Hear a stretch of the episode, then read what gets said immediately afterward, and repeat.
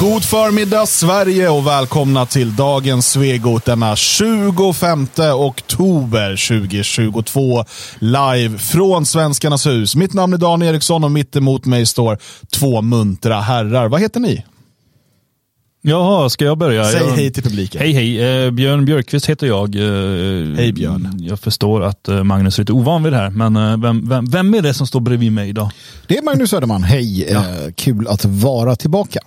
Ja, kul att eh, ha dig tillbaka. Chatten har redan eh, hurrat och jublat över att du inte dog igår. Ja, nej, men det, jag är också lite glad över det, även om det inte spelar så stor roll.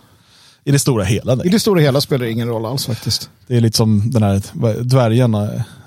Jag fångade en räv en dag, men... Om hundra miljarder år så kommer, universum expanderar. Om hundra miljarder år så finns det i princip inga kraftkällor kvar i universum. Ja. Tror man. Så att allt kommer vara dött. Det kommer bara liksom vara utslocknat. Då så, skit i allt. Nej, för det finns en annan verklighet, en annan, eh, en annan dimension. Ja. Så att eh, Ja. allt spelar roll. Då kan vi börja knarka alltså. Nej, om det är det man vill så. Letar argument för att kunna börja knarka. Liksom. Ja, eh, så, så kan det vara. Du är dålig på att scrolla uppåt, Dan. Ja, jag sa det, men det är personligt. De jag inte nämner, det är personligt. Eh, så vissa hoppar jag över. Det är rent personligt, alltså det är inget, inget, inga konstigheter med det. Eh, jag har tänkt att vi ska börja med ett nytt segment i det här programmet. Ja.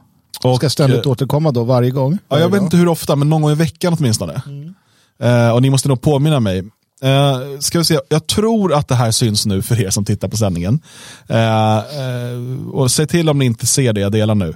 Men kommer ni ihåg Abdimajid Osman? Jag tänkte det här var gamla nyheter.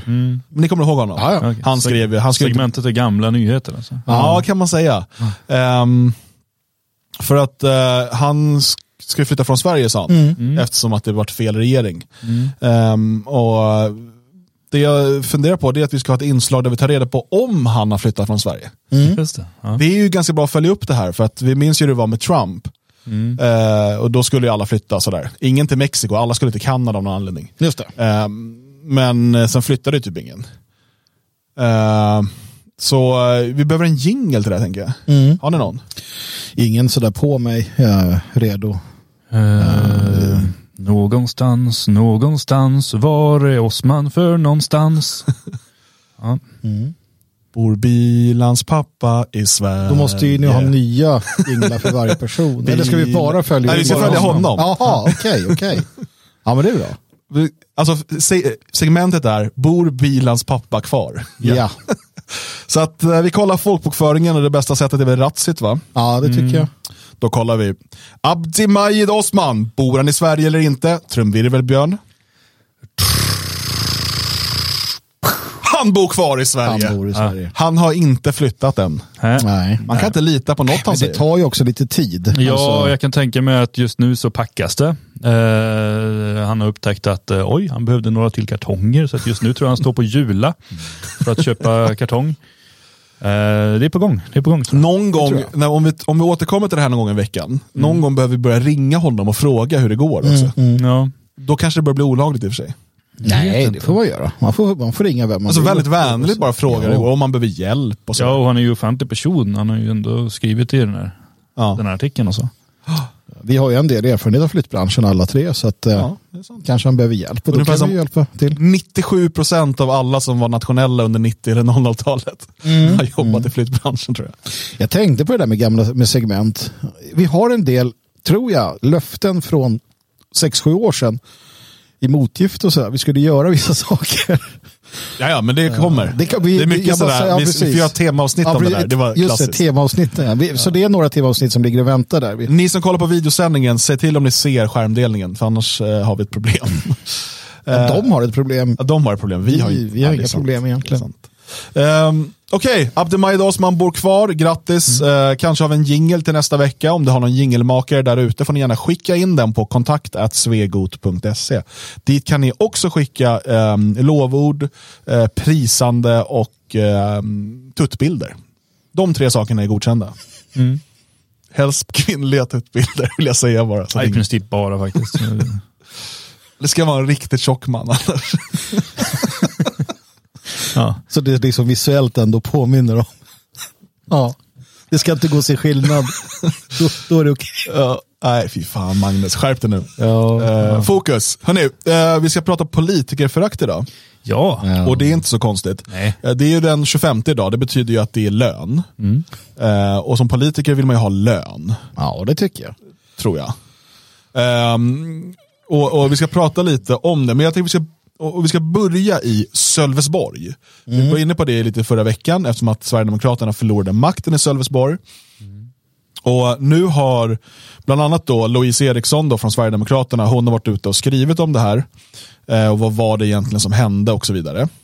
Um, ska se om jag kan få en bra delning på det där. Så. Eh, och det, det är ett ganska långt inlägg på, eh, på Facebook. Men det, det som är intressant där, eh, det är att Moderaterna vägrade ju över, överhuvudtaget ha en politisk förhandling med SD och KD, enligt Louise Eriksson. Eh, och, och De vill inte ens förhandla liksom, om postfördelning, nämndsmodell eller organisationsstruktur. Det enda ultimata kravet de hade var att få de finaste posterna. Eh, och det som de högsta lönerna kan Ja, man säga. då. ja. Eh, och det fick de inte, så att istället då gick de Socialdemokraterna som gärna gav dem de här posterna. Mm. Och då säger de, då kör vi med sossarna istället. Eh, och Det finns ju flera liksom, vittnesmål in, i Sölvesborg från politiken, bland annat då från den här Emily Pilthammar som tidigare var ett av toppnamnen i Moderaterna i Sölvesborg. Ja. Eh, och, och god vän med Louise Eriksson och sådär, som jag förstått det.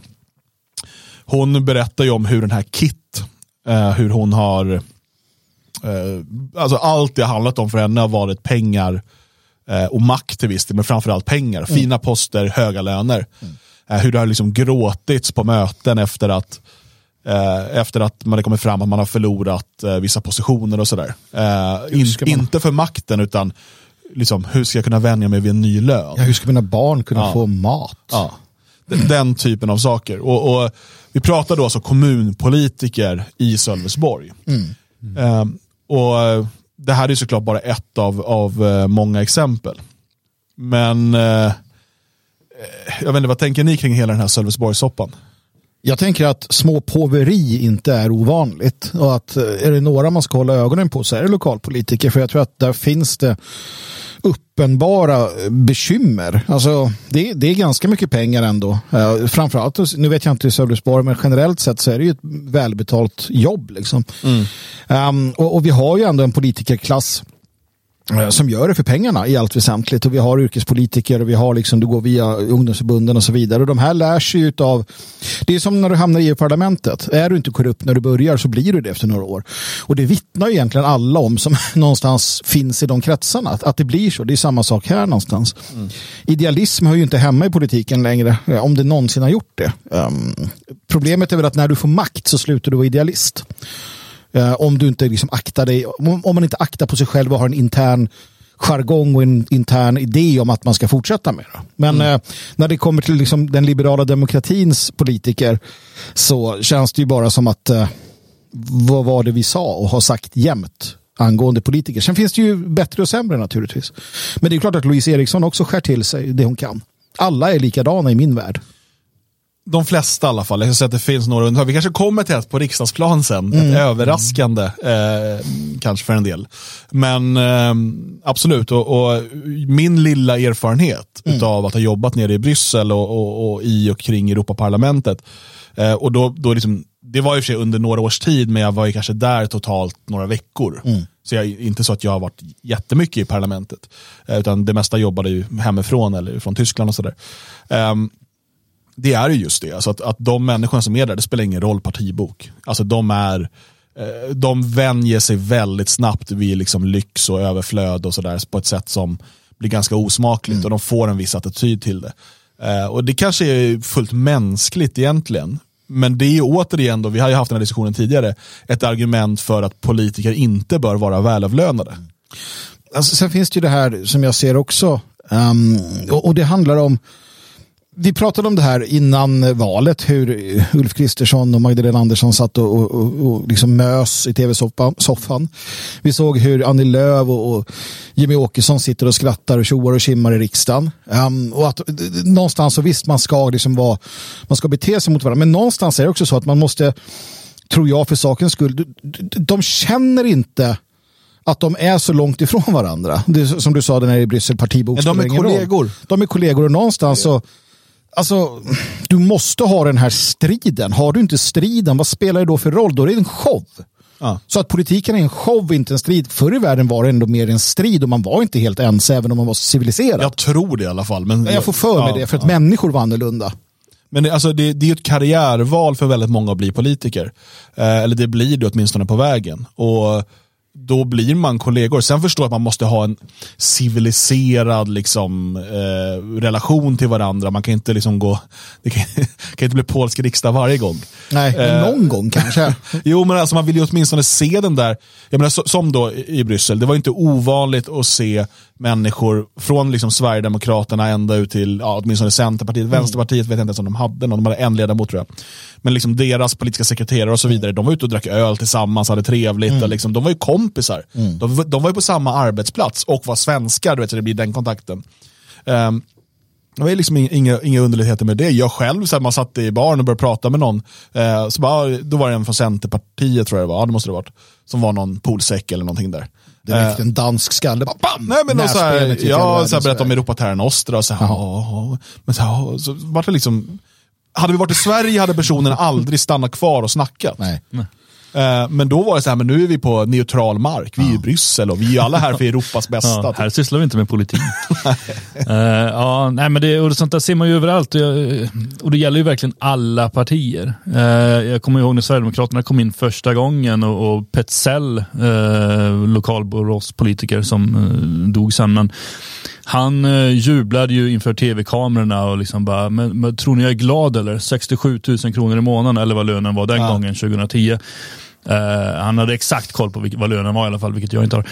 Eh, och, och och det, och det där har man ju sett så väldigt mycket från den, de, de nya politikerna som kom in, Sverigedemokrater som hänger liksom eh, slösar pengar omkring sig på innekrogarna i, i Stockholm och sånt där. Man, man får lite rapporter om då och då.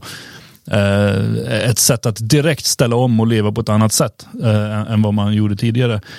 Vilket är väldigt tragiskt att se. Att, de, att det går så snabbt från att vara en eh, populistpolitiker till att bli liksom se ner på, på de vanliga människorna och, och leva långt över deras tillgångar så att säga. Ja, vi kommer ju komma på fler exempel, men det som har skett nu i Sölvesborg är ju eh, då, alltså det här är det typiska, det är precis som när eh, liksom svenskfientliga debattörer går ut och skriver något riktigt så här eh, provokativt och svenskfientligt i tidningarna. Eh, och, och sen, eller på Twitter eller någonting. Och så blir nyheten, Åh, de sa dumma saker till henne efteråt. Och ho- hot och hat. Samma sak här. Här har vi alltså ett parti som blåser väljarna. För det är de, de har aldrig i valrörelsen sagt att vi ska, vi ska samstyra med Socialdemokraterna. Nej, nej, det har ju varit eh, det här samarbetet skulle ju fortgå. Och, Ja. Och, och, och, när det här då eh, framkommer till allmänheten så blir folk upprörda. Jag vet inte exakt vad som har sagts och liksom hat och hot och så vidare och man kan hålla på och definiera Ja, men jag vet inte, för det de har släppt ut i media, Ja. det de har visat upp, är ju inget hot. Nej. Alltså det, det är hat, definitivt hat. Det var någon som tyckte att uh, politikern i fråga skulle brinna i helvetet. Ja. Det är ju inte ett hot skulle jag inte säga. Ja, det är en du religiös övertygelse. Ja. Är du präst, då är det fan ta med ett hot. Ja, men sen gäller det väl också att båda är troende då, för att annars är det inte mycket till hot. Nej, precis. Eh, och, och, och det var ju massa sådana grejer och, att eh, folk hade hört av sig och tyckte att hon gjorde fel, att hon var dum i huvudet. Att, Massa nedsättande ord och det är ju hat definitivt. Eh, men tveksamt om det är olagligt och det är definitivt inte hot. Nej. Men det finns ju inte olaga hat. Alltså, Nej, och det är konstigt att de inte har visat upp då. Ja, det är om man hela tiden, om du ser att de skulle stå utanför Ja, och följa efter henne. Liksom. Ja, precis. Då blir det ju trakasserier. Men, men annars är det ju inte... Varför har de då inte visat upp några riktiga hot när de säger att det är hat och hot? Men visst är det så, de samtidigt är det så här, eh, det finns ju någon, en fråga här också, vad har hon gjort? Ja, det är ju det som hon är har intressant. alltså, för, för att det hon har gjort är ett övergrepp på demokratin. Det är liksom, Hon det hon har lurat gjort, sina väljare. Hon har lurat sina väljare eh, liksom, och, och, och eh, går, alltså för att, det är en sak att det blir eh, till exempel det största partiet får inte styra. Så kan det bli på grund av blockpolitik och liksom sådär. Eh, men det här var ingenting som folk fick välja, utan det här har man då lurat Och då är det inte, att folk då blir förbannade och att en del i affekt uttrycker sig på ett sätt som kanske till och med är olagligt. Det är inte konstigt. Och då sitta och gråta ut när du har ljugit och bedragit alla dina väljare. Nej, det är ju inte synd om henne, verkligen inte, inte på något sätt. Absolut inte. Det här är ju eh, eh, alltså oerhört oförskämt. Det, det är enormt fräckt emot väljarna och jag har sett eh, framförallt på Twitter och massa socialdemokrater och centerpartister och liknande som nu menar att det här är SD-svansen. Nu är SD-arna ute och hatar och hotar det kan det möjligtvis vara, delvis. Men jag tror framförallt att det är moderater. Att det är människor som har röstat på henne, som har gått och lagt sin röst för att de har tänkt att nu blir det en fortsatt eh, moderat styre ihop med Sverigedemokraterna. Det vi har är vi nöjda med och vi vill fortsätta driva den här linjen. Mm. Och istället så går hon då några dagar efter valet och bara säger fuck you era dumma väljare. Jag hatar er, jag pissar på er, ni betyder ingenting för mig. Jag ska ha min lön, jag ska ha mina pengar och det säkras om jag driver en socialdemokratisk politik tillsammans med sossarna och, och, och, och den andra pöbeln som nyss var mina motståndare. Mm. Låt oss då titta vidare till nästa eh, uppmärksammade fall och då är vi såklart i Norrtälje. Mm. Uh, I Norrtälje fick man ett nytt styre uh, bestående av Sverigedemokrater, Moderater, Kristdemokrater och Liberaler, samma som i riksdagen. Uh, och det första man gör, det första man gör är att höja sina egna arvoden. Mm. och inte med lite heller. Nej. Man ändrar då från att, som det tidigare var, då att man skulle ha eh, att, att kommunstyrelsens ordförande skulle vara 60% av vad statsråd tjänar, mm. alltså ministrarna, till att vara 60% av vad statsministern tjänar. Mm. Eh, och på det sättet så höjer man då eh, lönen för ehm, kommunstyrelsens ordförande, Bino Drummond från Moderaterna. Eh, från 87 000 i månaden, vilket var alldeles för lite. Hur ska man klara sig på nej, det? Nej. Till 110 400 kronor i månaden. Mm. Och eh, de andra personernas arvoden utgår också ifrån då hur mycket han tjänar så att det blir procent av det. Så alla har fått höjningar då. Mm. Um, vi pratar här om en, en, en lönehöjning på nästan en, år, en normal arbetarårslön mm. om året. Alltså det är där vi hamnar, det är 300 000 ungefär. Mm. Uh, det, det, är, det är så jäkla barockt. Och uh, Sverigedemokraterna har dessutom med i sin politik, alltså i sitt, i sitt program, att, de, att man ska sänka politik, politikernas arvoden. Ja, före så, valet ja. Före valet. Så fort man kommer till makten, då går man med på att chockhöja sina egna arvoden. Mm. Och visar att man är samma liksom, skrot och korn. Ja, samtidigt, alltså, jag hörde någon intervju i morse med någon politiker, jag uppfattar aldrig vem det var när jag, när jag åkte hit. Um, men, men det var någon på regeringsnivå som förklarade att uh, man kommer inte hinna göra någonting åt de här uh, elpriserna nu i november som man tidigare innan valet lovade. Mm. Uh, och jag menar med tanke på det så är det ju klart att de här politikerna behöver högre löner för de, de använder väl el som alla andra. Vi kan höra då när man pratar med vice ordföranden, också moderat då, Um, han låter så här. Ska vi se om vi kan få ljud i den också. Mm. Annars blir det inget bra. Nej. Ska se. Uh. Varför kommer inget ljud? Jag vet inte. Han oh. kanske mumlar. Man kan tro att det är jag som sköter ljudtekniken. Uh, man skulle kunna tro det, men det är inte det. Uh, nu ska vi se, nu får ni ljud. Här är då Staffan Körnhammar, kommunstyrelsens vice ordförande, som intervjuas av SVT. Om spelaren startar den här gången. Den har tröttnat. Ja, tyckte det tog för tid. för mycket, ja. krånglar. Det hjälper inte att slå på sakerna då. det här är inte i enlighet. Är det vårt internet eller SVT? Nej, det är... Det är skyller på SVT va? Precis vår koppling är fan bra. Ja. Ni, ni hör när det börjar låta ja. Uh, men men okej, okay. man väljer att då tokhöja sina egna löner. Mm. Uh,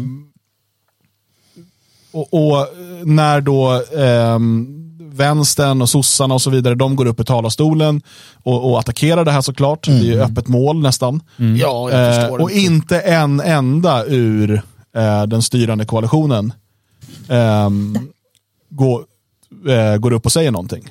Nej. Vi får kolla på hela inslaget då, det är två minuter. För att mm. om jag spolar så stannar det. Ja, men det gör det. Starka känslor i kommunfullmäktige i Norrtälje då den politiska majoriteten beslutade att höja sina löner med nästan 27 procent. För kommunstyrelsens ordförande Bino Drummond innebär det en lönehöjning från 87 000 till drygt 110 000 kronor i månaden. Det tycker jag är oerhört magstarkt i en tid som vi går in i. Det finns många andra lönekuvert där de pengarna skulle göra större nytta.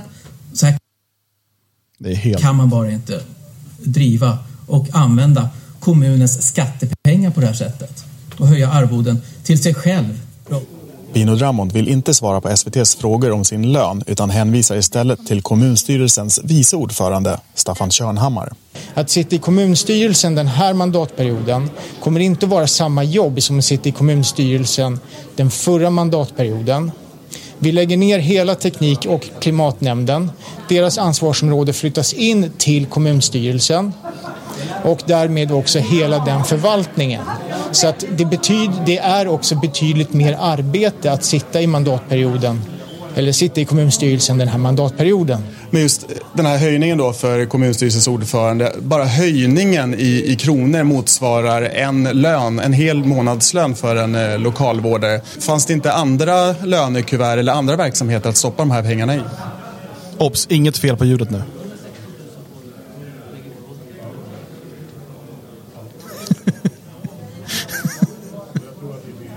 Vilket jävla svin han är.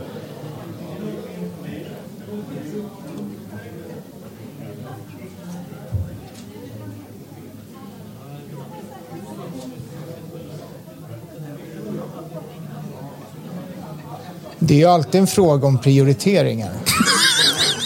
Jo. Skojar du? Det här, det här är alltså... Man undrar ju om han är ordföranden som skickar fram den här killen. Bara, han är bättre än mig på det här. Men det hade varit kul att höra ordföranden. Det var som oh, Family Guy eller någonting. Alltså, det folkförakt som de här människorna uppvisar.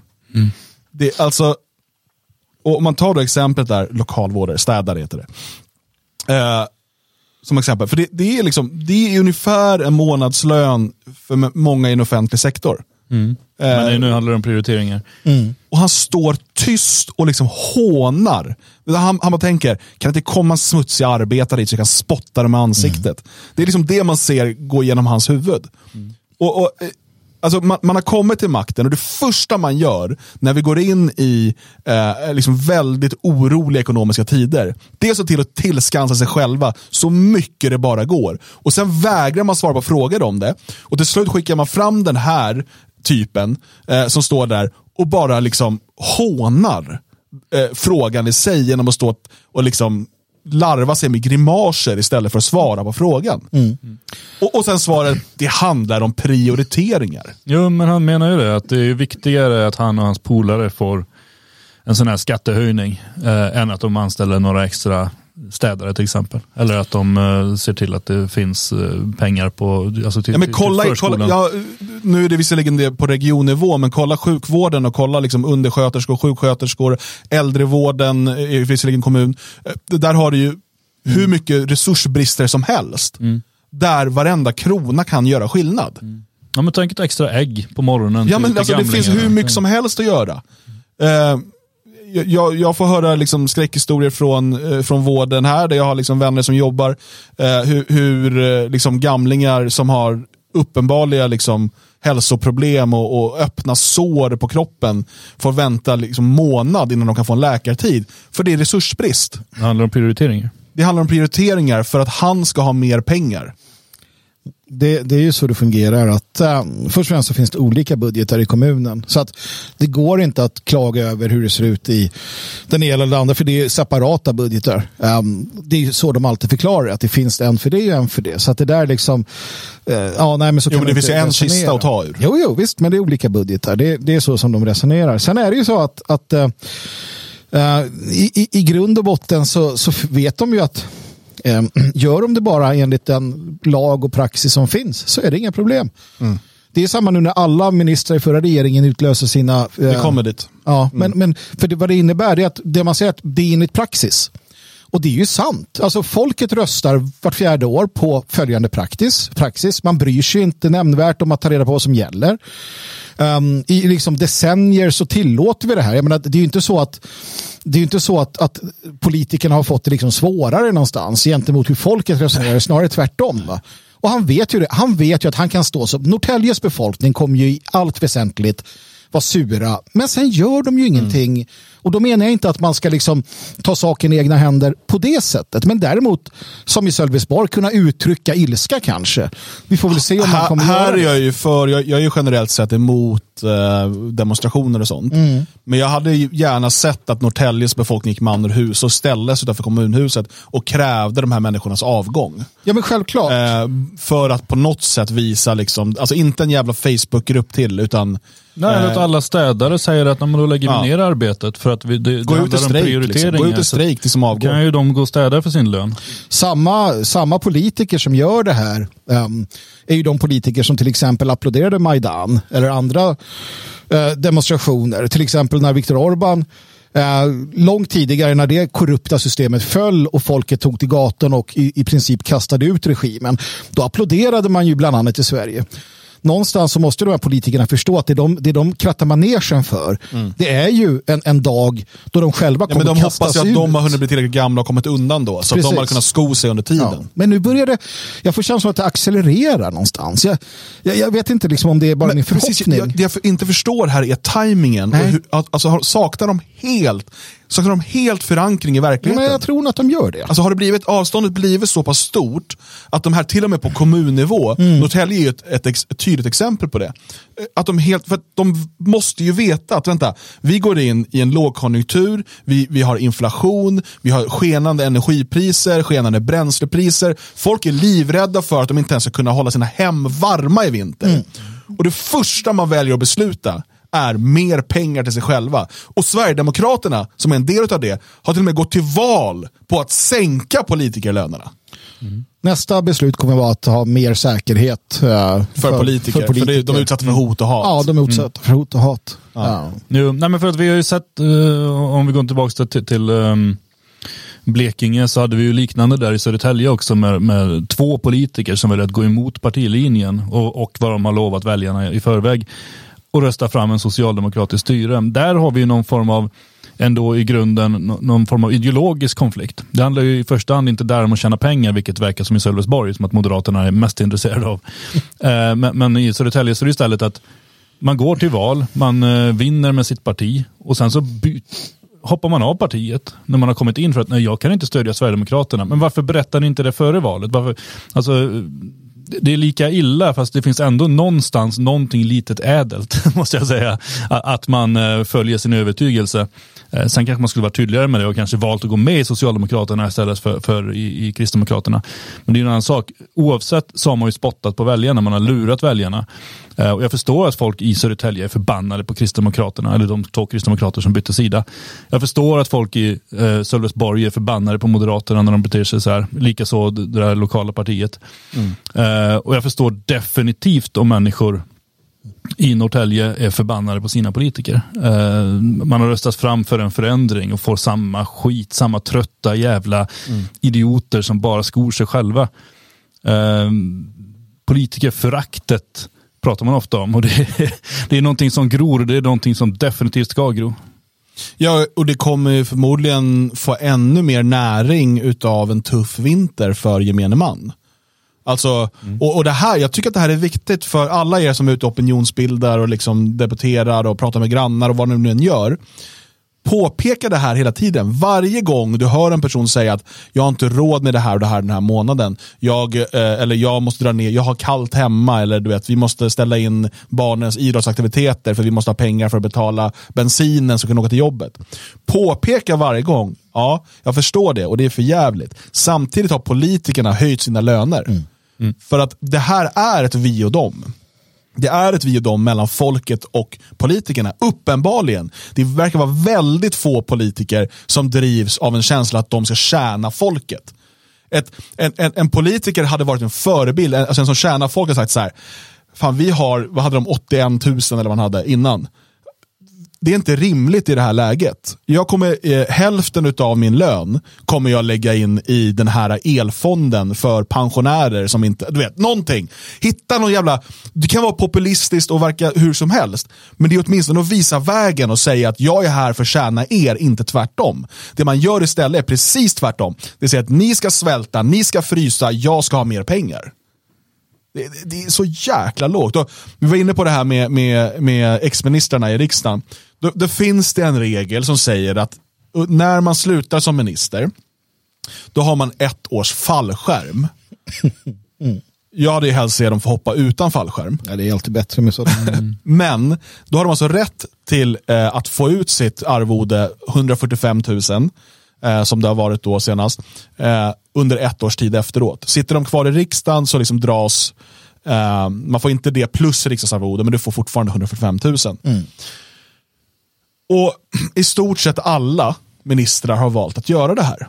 Och då pratar vi alltså om att man som, som riksdagsledamot, om du inte har några andra uppdrag, har 71 500 kronor i månaden. Mm. Långt över både medel och medianlön i Sverige. Mm.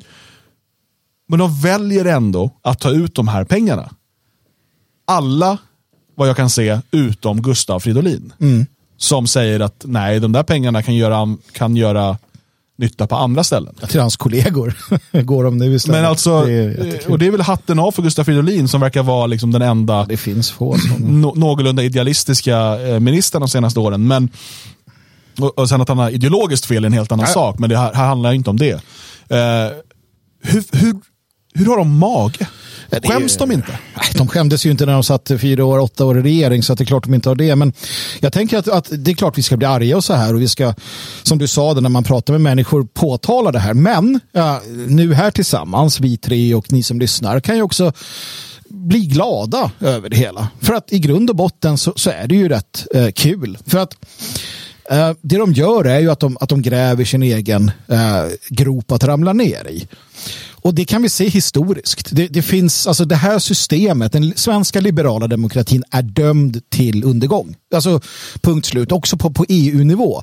Hela det här systemet är, är liksom döende. Så, så, enkelt är det. Det finns inget som kan hindra det. Det kan sluta med att det är någon annan makt som tar över och så, men det här kommer krackelera och många av de här människorna kommer få uppleva det, precis som vi. Va? Men, det, men det är precis som under den så kallade coronakrisen, ja. eh, där man då eh, massor av företag och anställda tvingades in i olika korttidsarbete och så vidare. Mm. Alltså fick gå ner ordentligt i lön eh, på grund av politikernas eh, nya regler och lagar. Mm. Politikerna gick inte ner i lön. De som tvingade alla andra mm. att få mindre pengar. Precis. Däremot, så fort nästa möjlighet kom, då höjde de sin lön. Ja. Nej, men precis. Och, och, om vi tittar historiskt, då, titta på, på bolsjevikrevolutionen, titta på eh, revolutionen i Tyskland, titta på franska revolutionen. Vi kan tjuta hur mycket som helst om att det var jakobiterna eller det var de som, som hetsade och så. Men hade det inte varit för tsarens jävla beteende i grunden, hade det inte varit för härskarklassens jävla beteende i grunden, hade det inte varit för Bourbon och eh, hur, hur kungamakten betedde sig, då hade det inte funnits så att säga skäl. Det hade inte funnits någon mm. folkmassa att piska upp. Men det de gör nu är att de serverar eh, folkmassan att piska upp på ett silverfat till agitatorerna. Så frågan är, vilka är det som ska kunna kanalisera svenska folkets vrede? Är det muslimska imamer? Är det vänsterextremister? Nationalister? Är det sunda svenska nationalister? Vi vet inte ännu. Men det är på oss allas axlar att se till så att vi faktiskt kan leda dem till en, en bra eh, och, och, och trevlig svensk framtid någon annan kommer göra det annars. Mm. Så att vi måste förstå i vilket skede vi befinner oss. Eh, och, och, På det sättet så är det ändå ganska intressant att man återigen gör samma sak.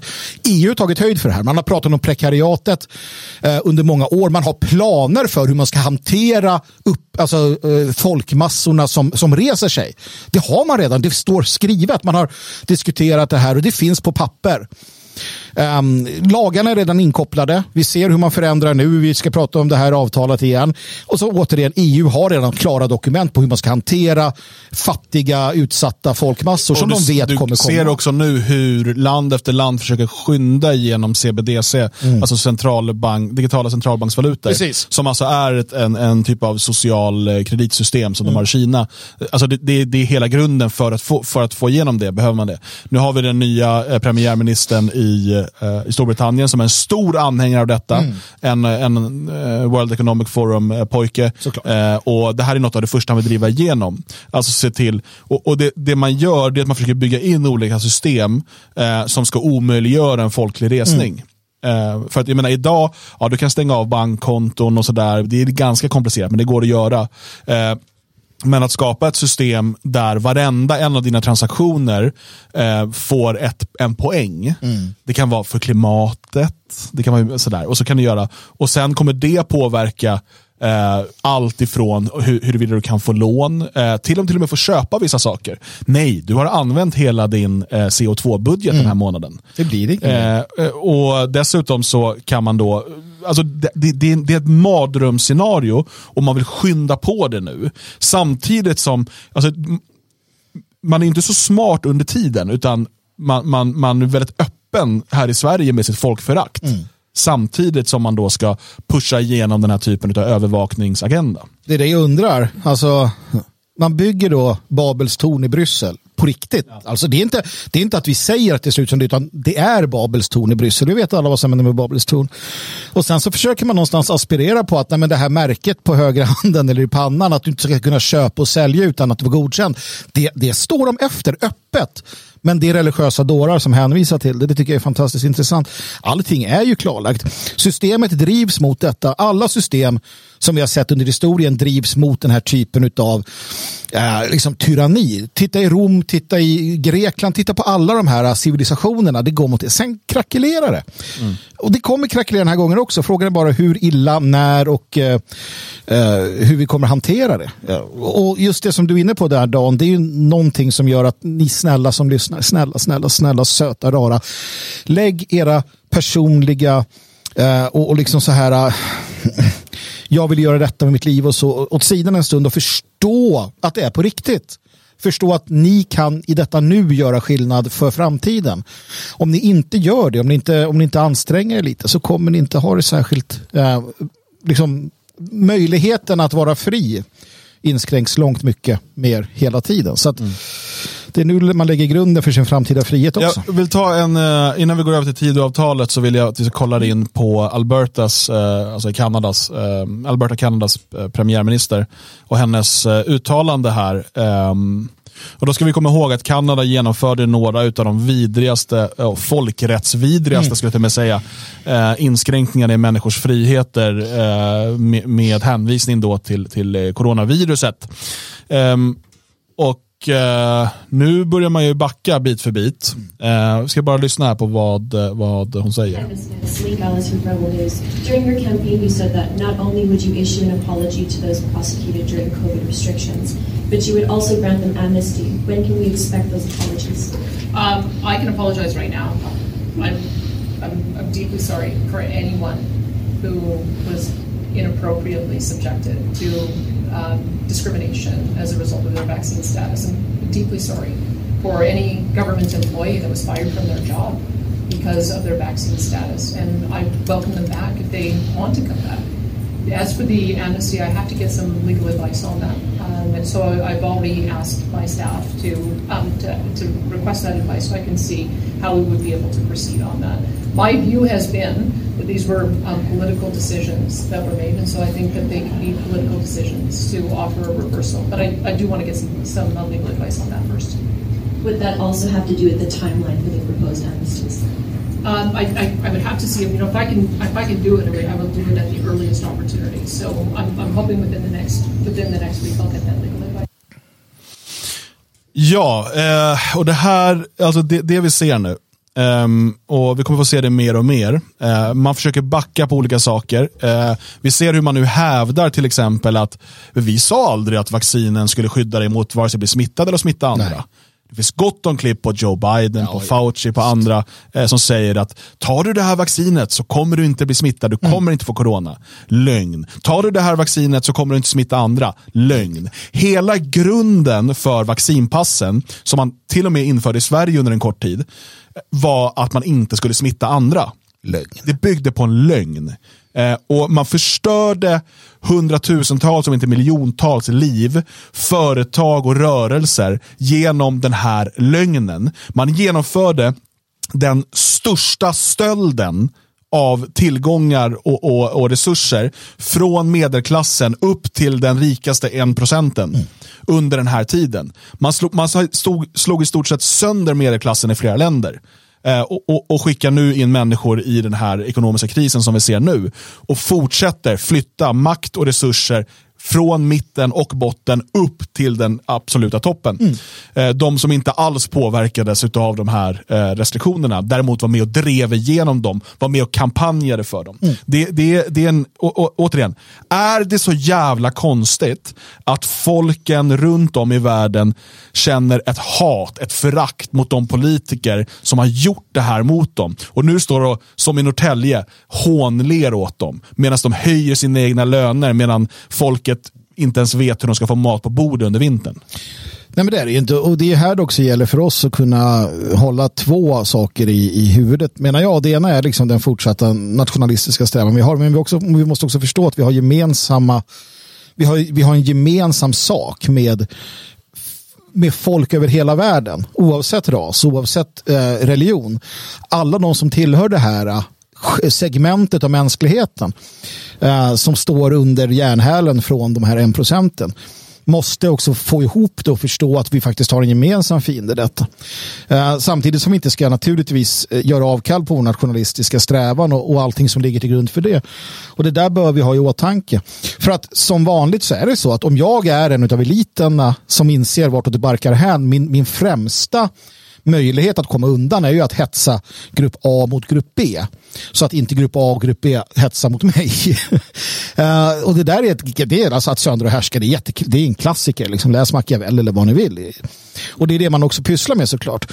Um, därför kommer vi få se fortsatta liksom, eh, krigshetsningar från alla sidor. Det finns, ingen, det finns ingen god sida i det här på det sättet om vi tar liksom Ukraina så där. Det finns ingen god sida när det kommer till de, de översta echelonerna. Nej, precis. Du kan inte säga att ja, men Biden eller EU eller den toppen där eller Putin. Nej, ingen mm. av dem. För alla har och alla ser på folken som schackspel i sina egna maktgalna precis. spel. Och båda sidor vill ju gärna måla upp bilden av att det är gott mot ont Absolut. Och liksom i, i, i de olika ledarskikten. Um, och, och, och, det är så, så propaganda fungerar. Mm. Men det är inte svårt för en utomstående betraktare att se att liksom på, på, i de övre skikten så är det bovar och skurkar och mm. banditer mm. som bråkar med varandra. Och som vanligt så är det eh, folken som eh, offras, mm. som, som förlorar och så vidare. Vi har sett det i, i, i stort sett samtliga krig i världshistorien. Mm. Liksom. Det, det, det, är där, eh, det är där vi står och man har inga problem från den här eh, härskarklassen att offra miljontals eller miljarder människor om det så krävs för att berika sig själva, för att säkra sin egen makt och så vidare. Mm. Vi, vi, har sett otaliga exempel på det och menar, bara det här corona och allt det här, det, det är bara det senaste. och, och ibland blir jag förvånad över att en del människor jag pratar med inte förstår att varför har vi den här inflationen nu? Varför har vi den ekonomiska krisen vi går in på. De kopplar inte ens det till coronan. De Nej. tror att det beror på att, att Putin inte kan leverera gas längre. Ja. Det är klart att det påverkar. Men vad tror ni händer om man stänger ner samhällen i två år, trycker pengar i rekordfart och delar ut till folk? vad fan tror ni ska hända? Jo. jo, fast någonstans så tänker jag att det här var på gång ändå. Och att absolut, man, eh, man, absolut. man snarare men det skyndade tänkte, på det. Jo, liksom. men jag tänker snarare att man tänkte att ah, men nu, nu kan vi skylla på corona. Sen kom kriget och då var det roligare att skylla på på något sätt. Så att då bara glömde man bort corona som, som också drev fram det här. Men, eh, så, jag tänkte innan vi går vidare bara att, att um, för att vi står här och hyllar politikerförakt och det, det är helt rätt. Eh, bara att, måste ändå säga det till våra kära lyssnare att ni är värda så mycket mer. Ni är värda så mycket mer än att eh, drabbas av de här figurerna och ni kommer drabbas dubbelt så hårt om ni ägnar er åt hot emot dem. Mm. Så att, eh, rikta gärna förakt men gör det försiktigt. Politikerna ska veta att de är hatade men det är inte värt att sitta inne eller betala böter eller någonting för deras skull. Utan det finns så många ändå som hatar dem så att andra kommer göra det i alla fall. Så att um, ägna er inte åt saker som gör att ni straffas för att det, ni behövs ute. Mm. Nej, så är det helt klart. Och dessutom ger man bara eh, folkets fiender eh, poänger att använda och liksom offerkofta dra på sig. Det finns ingen mening att ge dem det. Utan eh, eh vad eh, skarpa och hårda i er kritik av dem, men, men tänker för. Det, det är alltid viktigt. Eh, och det här avsnittet, det är tisdag idag, så det här avsnittet kommer ligga ute eh, för dig att lyssna på i sin helhet eh, i efterhand. Men eh, om du vill få tillgång till alla våra avsnitt och om du vill stödja arbetet med Radio Sveg och tycker att det är viktigt det vi gör, då behöver du bli stödprenumerant. Och då går du in på svegot.se support eh, och så väljer du hur mycket du vill stödja med varje månad, eh, eller år eller kvartal eller vad som passar för dig. Och då eh, Dels ser du till att vi kan fortsätta göra det här och dels får du tillgång till alla våra program i efterhand. Normalt sett ligger bara första halvtimmen ute för allmän lyssning så att säga. Så att eh, Passa på nu, eh, många har fått lön idag eh, och vi behöver ditt stöd mer än någonsin. Så att in på svegot.se support. Du kan också gå in på svegot.se donera eh, om du vill eh, lämna en gåva. Eh, det går också att swisha direkt till 123 510 5762. Alltså 123 510 5762. Skriv gärna gåva Svegot så att vi kan öronmärka pengarna till det här projektet. Um, nu ska vi fortsätta med eh, något som blivit en långkörare. eh, och det är Tidöavtalet. Vi har ju granskat delen om migration och vi har börjat granska eh, delen om kriminalitet. Och den delen ska vi avsluta idag. Så att nu får du inte pladdra så mycket Björn. Jag ska försöka, men eh, jag kan inte lova något för att det finns mycket att säga om mycket. Vi är framme då på sida 25 i avtalet, eh, övriga reformer. En översyn av kamerabevakningslagen. Um, och där säger man då att man ska möjliggöra kamerabevakning oftare och på fler platser. Bland annat bör kommunernas rätt att kamerabevaka utan att behöva ansöka om tillstånd utökas. Vidare bör kraven för polisen att bedriva kamerabevakning sänkas. Bland annat bör kravet på att en viss plats ska vara brottsutsatt tas bort som förutsättning för kamerabevakning. På längre sikt bör polisens uppdrag att bedriva kamerabevakning utökas avsevärt. Mer kameraövervakning, bra eller dåligt? Alltså jag är inte säker på vad, vad lagarna säger just nu exakt.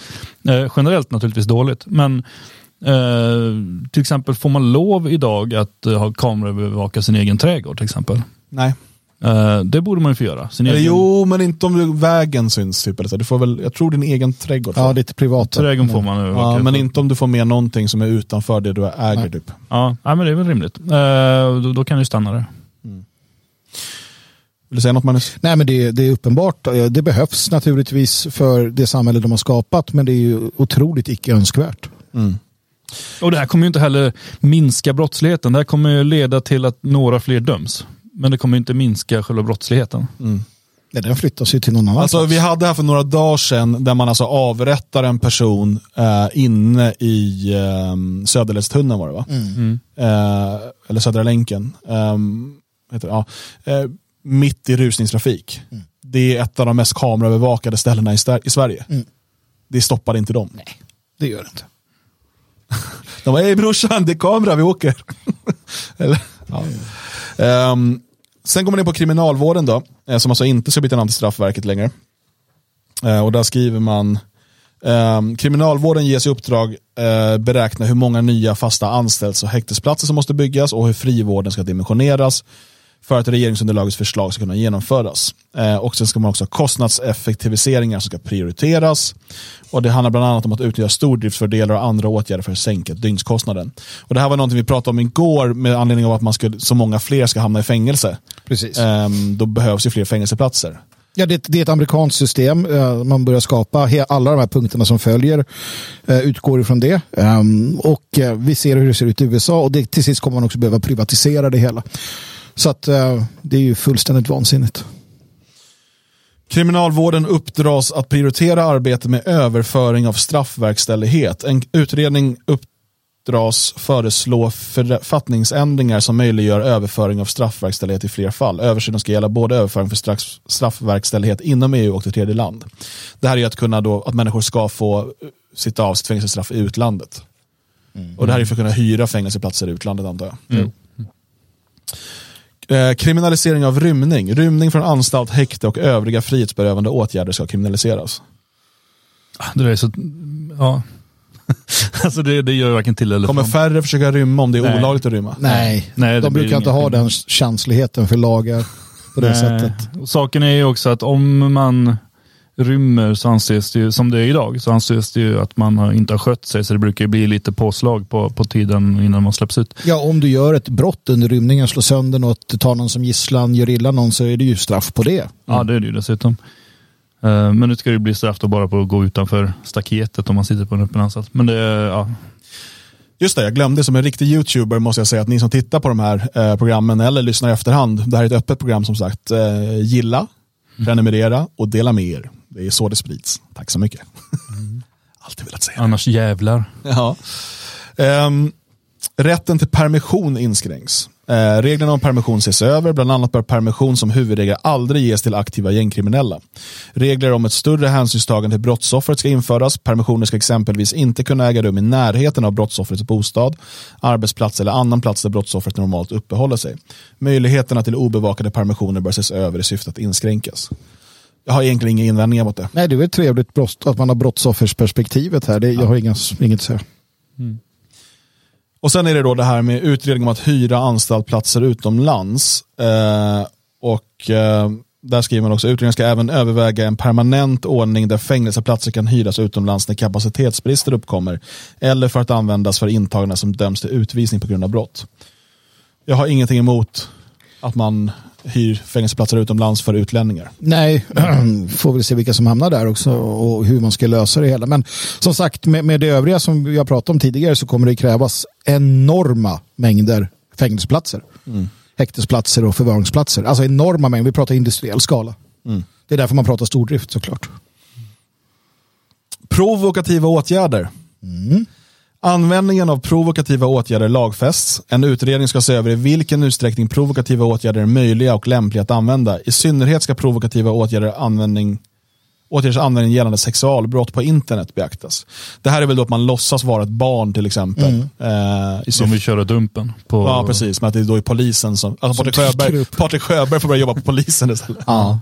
Nej, och jag har inga, ja, jag har faktiskt inga, eh, nej, jag har inga problem med det. Men om det begränsas till det här med en annan typ av brottsprovokation. Nej, det är då? Säg ja, att, det är säg att du har en polis som, eller en, en person som har betalt för att gå in i, en, eh, i Svenskarnas hus och Mm. dra igång hets mot folkgrupp eh, skanderande eh, med dold kamera. Och så börjar folk skandera tillbaka det, det där som är hets mot folkgrupp. Eh, nu skulle det aldrig hända, men om det hände. Jo, Ja, och då säger ja, men jo men brottsprovokation är lagligt nu så att vi kunde göra så här. Ja, nej, men locka fram brott, alltså, um, erbjuda folk att köpa vapen eller saker som de kanske inte ens hade tänkt på annars. vi, vi, vi vet ju från USA att det används gärna mot människor i, i, som har problem. Alltså man hittar den i, i en grupp som är antingen den som är psyksvagast eller den som är i, i mest nöd. Och sen så kliver man in och säger att ja, men, eh, håll de här vapnen åt mig eller köp de här vapnen åt mig eller gör om de här vapnen åt mig eller vad det nu kan vara. Ja, och, och han eller hon är i sån nöd att det är liksom det enda alternativet för att klara sig. Så gör man det och sen slår man till, sen pressar man den till att ange allt och alla. Fruktansvärd, eh, för det är ett brott som inte skulle ha skett utan provokationen. Eh, när det riktas för att eh, rädda eller skydda barn så, så skiter jag i vilket. Eh, någonstans, för att då är det värt det. I övriga fall, nej. Ja, visst det är lite Pandoras ask, men jag tror att om man kan få en lagstiftning som är väldigt tydlig med vilka typ av brott det gäller, ehm, så, eh, så är det ja, kanske, Ja men typ Dumpens arbete, det, Ja. det, det hade de ju kunnat eh, göra. Där, där kan jag inte se några risker heller på det sättet. Sen har man då anonymitet i brottsbekämpningen. Uppgifter i offentliga handlingar om beslutsfattare i polis och andra myndigheter ska i ökad utsträckning kunna anonymiseras.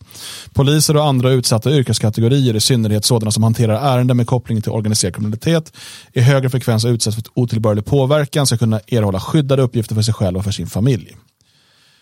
Det här, jag, jag, jag förstår vad man vill komma åt, men det är också ett problem med offentlighetsprincipen. Att eh, om du inte vet vem eh, åklagaren är som driver mot dig, om, du, om du inte kan undersöka huruvida den personen är jävig eller inte, ehm, det är ett problem. Ja, alltså jag vet inte. Problemet är ju att vi inte, vi har skapat ett samhälle där det här behövs. Det var inte så förut. Alltså det var inte så förut. Det är inte svårare än så. Vi har aldrig haft den här typen av, av liksom hemlighetsmakeri. Ja, det behövs nu för att eh, man inte har eh, motat Moses i grind. Eh, motat Olle i grind. Initialt. Eller Och- Moses. Eller Moses. Det, det, det kommer sluta med är att du kommer in i, i en rättssal, där sitter alla i balaklavor och dömer dig. Alltså poliserna, åklagarna, till och med din egen advokat. Du vet ingenting och sen så dras du iväg till en fångcell. Liksom. Mm, Utomlands. Utomlands. Det, det är där vi kommer hamna i förlängningen om det bara fortgår. Ja. Liksom. För det här krävs ju att du rättar till samhället naturligtvis. Så det har man ju inte för avsikt att göra. Nej, man har ju inte det. Men det, nej, jag vet inte. Jag, jag var för ett antal år sedan så, så bodde jag i Trollhättan måste det ha varit. Eh, åklagare Barbro Jönsson bodde där och eh, en natt så small det rätt rejält. Så jag var där på morgonen sen och tittade på förödelsen. Eh, det var någon som hade sprängt hennes bostad. Eh, hon hade väl precis lämnat strax innan. Så att hon klarade sig där.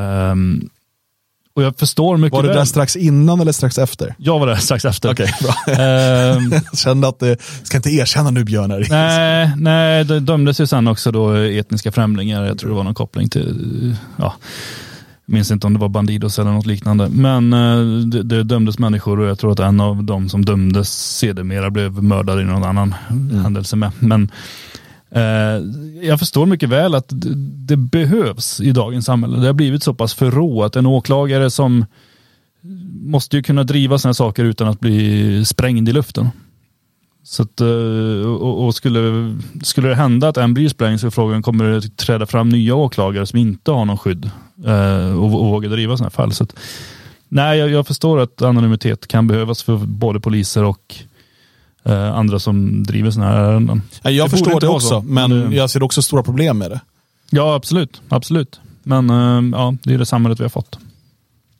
Det är det samhälle vi har Ja, förtjänat. sen eh, sen ökar det ju naturligtvis risken för, och, om vi tittar på eh, vad som hände i Federal, eh, i, ehm, eh, vad heter det då? Federal Murray Building, någonting, någonting. Alltså när eh, eh, McVeigh, eh, så här, om du inte får tag på åklagaren för att den är hemlig och du får inte tag på och så vidare och så vidare, då slutar det med att du spränger hela byggnaden.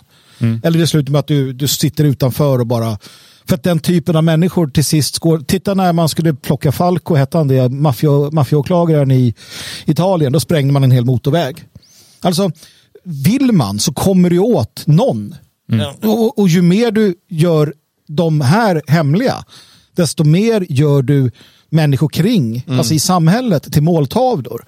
För är du en hårdhudad gangster, ja då spränger du hela domstolsbyggnaden. Det är inte svårt för Jag tror att en del skulle argumentera för att de här sakerna behövs nu, att det är någon typ av övergångsfas. Sen ska vi knäcka kriminaliteten Mm, och och, sen- sen, kan vi vara fria igen. Korvgubbemössor på polisen. Eh, och det, det är liksom, eh, jo, men det, och det är här, det är det som är problemet, är att det vi har lärt oss av historien är att när man väl inför sånt här så dras det sällan tillbaka. Mm. Eh, utan det som händer är att man kör det här in i väggen tills eh, statsbildningen eh, eller liksom makten faller samman och en ny kan ersätta den. Och ofta blir det väldigt turbulenta år utav ehm, frihetsinskränkningar, övergrepp, tyranni eh, för att etablera sin makt. Eh, och sen är frågan vad som händer efter det. Alltså, och det är här då löftet om, om demokratin var ju liksom att vi ska inte ha de här sakerna utan vi ska kunna lösa allt i civila diskussioner, eh, debatter, man ska ha allmänna val och så vidare. Det finns en tanke där om att det ska ta bort de här revolutionerna, det ska ta bort eh, våldet eh, som, som politisk metod och så. Men sen gjorde man ju någonting. Man omformade det etniskt homogena eh, samhället där en demokrati mycket väl hade kunnat fungera. Inte varit optimal, men det finns inget optimalt styrelsesätt. Nej. Eh, men det hade mycket väl kunnat fungera. Till att bli liksom en, ett, ett, mångkulturellt, mångetniskt samhälle med, med klaner och, och etniska lojaliteter och så vidare. Och plötsligt så står vi där vi är nu. Ja, nej men så är det. Så är det. Ehm, kontaktförbud. Eh, för att öka brottsoffrens skydd och rörelsefrihet ska det geografiska området för kontaktförbud utökas kraftigt vid en särskilt allvarlig hotbild och i vissa fall kunna omfatta hela kommuner eller motsvarande. Möjlighet till husrannsakan för att delge beslut om kontaktförbud ska införas. Fler kontaktförbud, om så krävs med elektronisk övervakning, ska meddelas inför rättegångar för att skydda målsäganden och vittnen, även vid brott där unga är inblandade. Har inget Nej, egentligen att ingen, invända. ingen åsikt. Tullverkets eh, verksamhetsområde utökas till att omfatta brottsbekämpande uppgifter i större utsträckning. I samband med detta ska myndighetens uppdrag och befogenheter ses över. Utgångspunkten är en effektiv och ändamålsenlig kontroll över gränsen, både gällande passager och brott som begås i samband med gränsövergångar och gränsnära områden. Utförsel av stöldgods ska kriminaliseras. Ja, Det är absolut. ju inte det. Nej, Nej, det är det inte. det, är- det, det, är- det finns den här tv-serien nu, Svenska gränsvakter eller något sånt där. Jag tror att det var där jag såg när de sa det att det kan komma liksom en, en polskreggad, eh, eh, vad fan du sa det, eh, typ så här lastbil eller sån här liten transporter eh, full med cyklar. De kan inte göra något. Nej. Mm. Hej då. Så är det. Ja, då gillar jag det här. Mm. Ja, men det är, att, att det inte är det är ju löjligt. Liksom. Lag om särskilt... undrar om de har tänkt om de har hållit på med lagstiftningen där så bara, nej men det här tycker jag, det, det kan väl inte vara olagligt. nej men tanken Låt är väl att det ska ut. kontrolleras i Polen då, när de åker in i Polen. jo, jo, det är klart. I det här exemplet, det här fiktiva exemplet med, med polacker, det hade lika gärna kunnat vara balter. Liksom. Svenskar. um, lag om särskild utlänningskontroll. Ytterligare restriktioner ska utredas, liksom andra länders arbete med avtal om diplomatiska garantier för att verkställa utvisningar. Försvar, förvarstider för säkerhetsärenden utvidgas. Ja, det är väl ganska självklart. Vapenlagen ska utredas brett. Utredningen ska bland annat föreslå en ny jakt och viltvårdsmyndighet som tar över licensprövningen från Polismyndigheten. Utredningen ska även föreslå ett uppdelat regelverk för licensärenden å ena sidan och illegala vapen å andra sidan. Straffskalorna för respektive del bör skilja på allvaret i den organiserade brottslighetens användning av vapen jämfört med brister i licensfrågor för jägare och sportskyttar. Ja, här tar man ju ändå ansvar för att man har förstört det svenska samhället och att man då eh, delar upp lagstiftningen så att jägare som tabbar sig, som Ulf Kristersson, han hade glömt låsa vapenskåpet till exempel, eller en, en kille som ska ut och skjuta med sin eh, AK47, att de inte behandlas på samma sätt, vilket är jättebra. Mm. Jag tror att det kan vara bra. Jag har inte läst eller hört vad jägarna säger. Jag är inte jägare själv så jag vet inte. Men, Nej, men det är väl rimligt att det, det ses som två olika saker. Att du har ett illegalt vapen som du är ute och skjuter folk med eller att du har förvarat ammunitionen på fel sätt mm. för din eldstudsare. Mm. Alltså det, det, är två, det bör vara olika saker. Eh, ja. Det tycker jag är rimligt. Sen vapenfrågan är ju ett, ett, helt avsnitt i sig som vi säkert kommer återkomma till i framtiden. Specialavsnitt.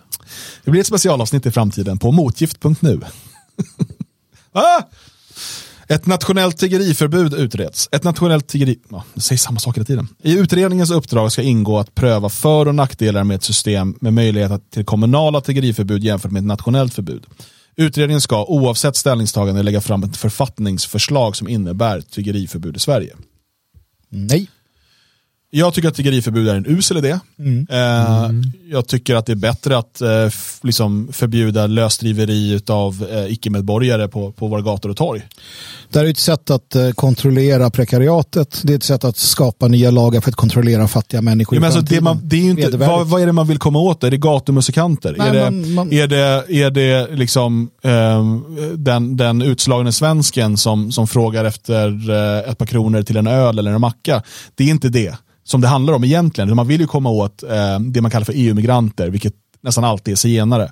Eh, men det säger man ju inte. Utan istället så, det, och, och, för att det kommer inte slå mot dem. De hittar nya sätt att liksom eh, Jo, men det har ju varit, eh, jag vet på Gotland så hade det väl varit diskussioner om att införa någon form av tiggeriförbud. Eh, jag vet inte om det blev det, men när jag var där i alla fall, då satt ju alla zigenare och sålde likadana korgar. Mm. Då är Röda Korset åkte runt och delat ut korgar till dem. Och sen så sålde de dem och då var det inte längre tiggeri utan det var någon form av försäljning. Sen huruvida eh, kommunen åkte runt och kollade tillstånd och sånt för att bedriva butik, det, det, det vet jag inte. Nej. Nej, jag tycker det, det, är ett slag i luften och man, det, det är inte det, problemet är inte att en del människor känner sig nödgade att tigga efter pengar. Ja, det är ju ett problem i sig. Men, jo, men det kommer... men problemet men är, är att det kommer hit människor från, från andra länder. Och det, det, borde ju bara vara att stoppa dem direkt. Så säga att, men, har du någon försörjning, vad, vad ska du göra här? Mm. Och sen, nej men du kommer inte in. Uh, en ny myndighet ska ansvara för alla utbetalningar från både kommunal och statlig nivå. För att ge en samlad bild och effektivisera välfärdsutbetalningar ska ett transaktionskonto tas fram och administreras av myndigheten. En kartläggning av felaktiga utbetalningar på kommunal och regional, regional nivå bör, utgör, bör göras. Bidragsbrottslagen ska skärpas och även omfatta stöd till företag. Jag har inga problem med det. Alltså, eh, det, det finns ett sådant omfattande bidragsfusk i Sverige eh, och det är inte sällan en del i liksom kriminella gäng och, och klaners affärsmodell. Mm. Mm. Det hade ju dock varit klädsamt eh, om eh, man också i samband med det här eh, sa att man vill ha en fullständig genomlysning av Eh, pengar som går åt andra hållet, alltså statens utgifter gentemot politiker, kommunpolitiker, eh, departement, eh, allt annat som pengarna öses över. Feministiska kulturföreningar, så att, att man vill ha en, en genomlysning av den totala finansen statens finanser. Här riktar man sig då, om man ska vara eh, om man ska vara hårdhudad eh, så riktar man sig mot svenska barnfamiljer som inte får ihop det, som gör fel i en ansökan. Eller som du säger, då, man riktar sig mot naturligtvis eh, välfärdsbrottsligheten. Men båda drabbas ju någonstans. Ja, men, men ett misstag är en sak. Eh, men, men du har ju det här med assistansersättningar till Ja, ja, exempel. absolut. Alltså, det, är ju, det är ju organiserad, eh, organiserat bedrägeri och stöld av Ja, visst. skattepengar. Visst är det Ehm, jag tycker ju att man kanske bör se över istället eh, kraftigt sänkta skatter och betydligt färre bidrag. Jo, absolut. Ehm, så, så långt är de inte beredda att gå här. Ehm, till exempel bör man ju helt dra tillbaka pressstöd. Eh, det, det är ju en galenskap i sig. Men ja, det, det kommer inte i det här, eh, i det här regeringsunderlaget. Nej. Eh, I Danmark finns ett system med ungdomskriminalitetsnämnder ledda av en domare med representanter från polis och kommun. Syftet är att vidta tidigare, mer konsekventa och kraftfulla åtgärder mot bakgrund av utvecklingen av gängmiljöerna där kriminella inriktar sig på utsatta och lättpåverkade barn och unga. En utredning om att införa ett liknande system pågår. Uppdraget ska emellertid inte redovisas förrän 30 augusti 2024 och bör slutföras tidigare. Bevistalan mot barn under 15 år ska användas i fler fall. Är lite osäker på vad man vill komma åt här. Ja, men det är väl att det ska gå snabbare helt enkelt. Ännu Och när man är snabbare. under 15 år så ska ja, man så liksom skulle man kunna, i nästan jourdomstolar alltså. Sen bevistalan mot dem under 15 är väl ingen dum idé att det är en, så att säga, en riktig rättegång fast man inte kan liksom för att få, man får genomlysa hela vad som har hänt och så, men då krävs ju naturligtvis mer resurser. Jag, jag har inga liksom, invändningar på det sättet. Jag förstår att det behövs återigen med det samhälle man har skapat. Mm. Sorgligt, men så är det. Ehm, det brottsförebyggande arbetet ska prioriteras under nästa mandatperiod. Statens ansvar behöver här utökas. Socialtjänstlagen behöver reformeras och det brottsförebyggande arbetet samt arbetet att ta människor ur kriminalitet ska tydliggöras och lagfästas. Fler öppna stödformer inrättas, exempelvis vid familjecentraler som finns idag och som byggs ut. Detta för att minska oron för kontakt med sociala myndigheter. Kommunernas brottsförebyggande arbete ska regleras i lag. En nationalsocialistisk insatsstyrka, står det inte. Nej, det Nationell och social. Jag är för, För social och national. tycker det är bra att den är nationell och social. En nationell social insatsstyrka inrättas som ska göra omvärldsanalys och förmedla beprövade metoder för att förebygga brott och utbilda socialsekreterare i att hantera unga som begår eller är i riskzonen att begå brott. Det ska finnas en operativ funktion som kan användas på platser där kriminalitet och våld eskalerat eller där socialtjänsten är hårt ansträngd. Jag hör mer skattepengar till invandrarområden. Ja, det är väl det det handlar om i princip. Så att, eh, nej, ja. Återigen, jag förstår behovet av alla de här sakerna när man har ställt till det som man har gjort. Det är bara synd att vi ska plocka upp notan. Man ska också eh, göra en ny socionomutbildning. Socionomutbildningen reformeras för att göra kriminalitet bland ungdomar till ett obligatoriskt utbildningsmoment. Möjlighet till specialisering på ungdomsbrott införs i utbildningen. Särskilda forskningsmedel anslås till området sociala insatser mot unga i kriminalitet. Det, det här finns ju, det är ju positivt. Eh, Att det inte ingår kan man ju tycka är lite underligt. Eh, För det gör det inte. Eh, De, sos- alltså de som kommer ut har ju ingen som helst. Så kan vi hoppas att de drar bort lite annat skit som de får serverat. Ja. Men det är klart att, att utbildningen måste kompletteras med det som är ett stort pro- problem. Ja. Kan ta bort lite genus ur den här istället. ja, det kan också vara en bra idé. Um, finns två punkter kvar, sen har vi klarat det här. Yes. Jag har inget att säga om dem. Breddad och skärpt lagstiftning mot hedersrelaterat förtryck och he- hedersrelaterade maktstrukturer. Det är en lång text här. Ehm, man vad ska, man ska vad skärpa straffskalan för hedersförtryck, äktenskapstvång och vilseledande till tvångsäktenskapsresa. Nu när man lurar dottern. Vi ska åka på semester. Förresten, Det, det, här det är ju faktiskt, man. jag står och skrattar, men det är ju faktiskt verkligheten Ja, för jag en del förstår inte att du människor. står och skrattar åt det här. Det är fruktansvärt. Jag vet, jag Vad är- är du jag är för en dålig människa. Ja. Mm. Jag ber om ursäkt. Jag Ja. tycker det är roligt.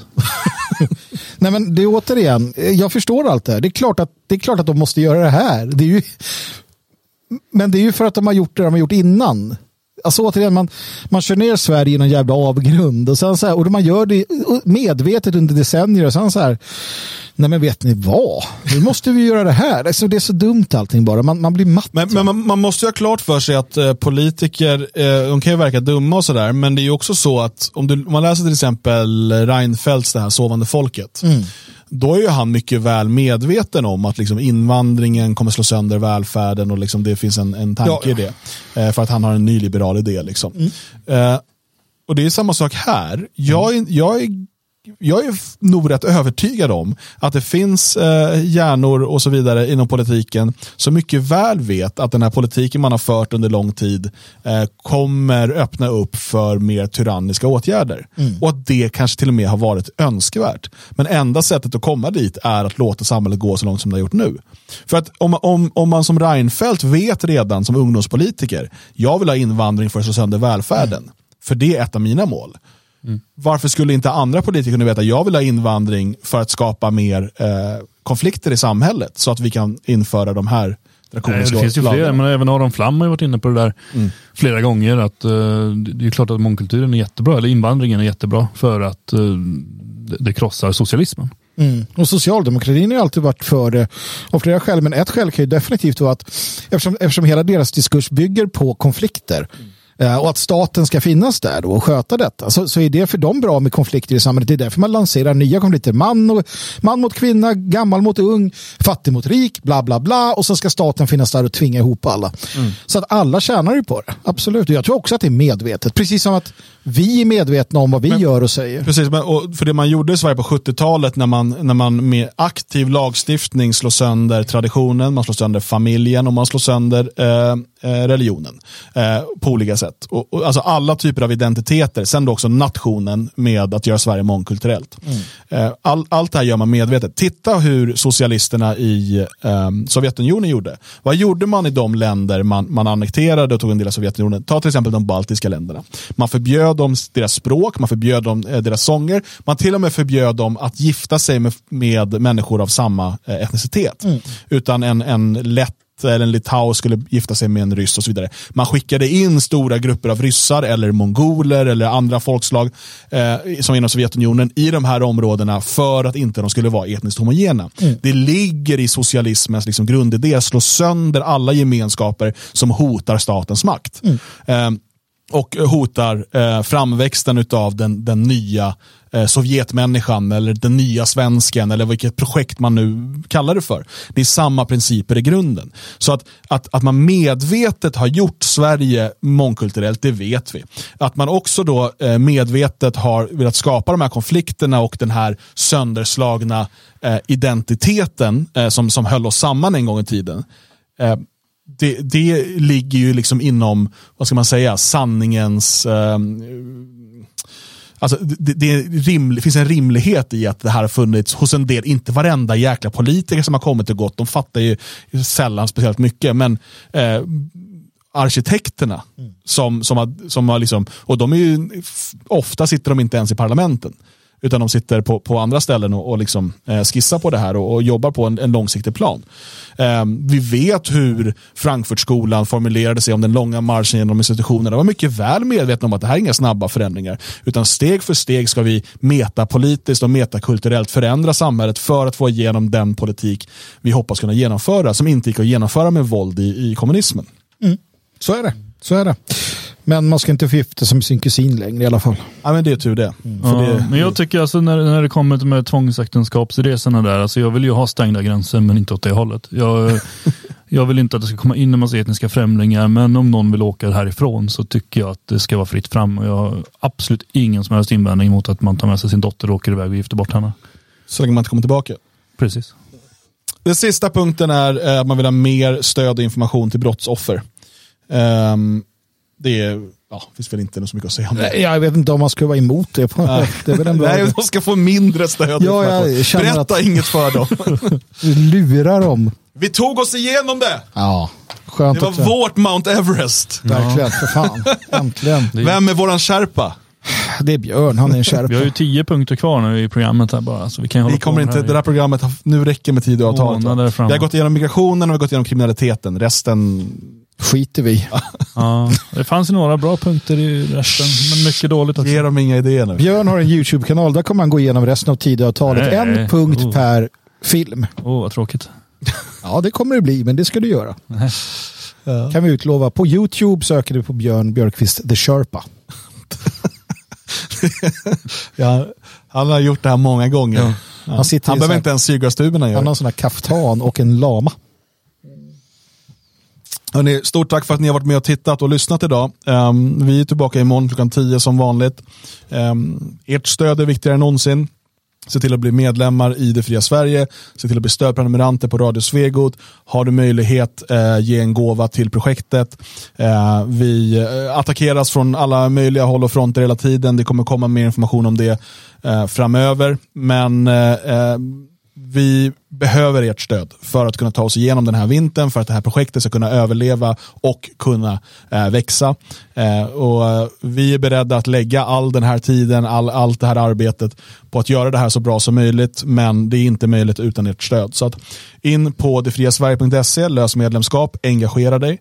In på svegot.se support och bli stödprenumerant och in på svegot.se donera om du har möjlighet.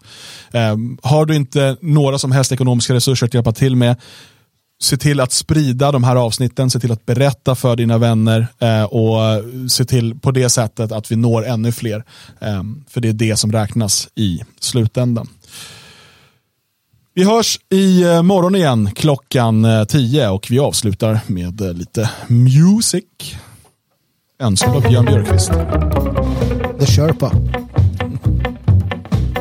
Det finns saker bara kara karar klarar. Sånt som lyfta klot och ställa ner. Limma brädor, inta städer, snara harar samt att veta mest om Albert Speer. Vem kan laga skrivaren som stannat? Bara män, men kvinnor kan ju annat. Ja, för kvinnor kan, kan, kan, oj vad de kan. Sprattla med benen bredvid varann. Skutta på scenen, sånt blir minsann bara trams om det görs av en man. Stå och kissa, våga gissa fast man tvekar. Såna saker, ja då krävs det män. Vasaskepp av mer än 400 ekar. Vem kan det? Jo, män återigen. Män är vän män kan bota cancer. Kan ju kvinnor desto flera danser. Ja, för kvinnor kan, kan, kan striptease, ballett. Kroppar som hoppar i piruett är bara toppen om kroppen är nätt. När en kar klär sig lätt går det snett. Vissa tror att kvinnor, ja de är precis som män. Fast korta, svaga, mjuka, undernärda.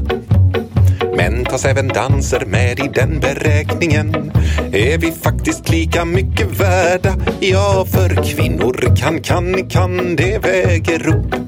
Vad är pastör mot vader och gubb?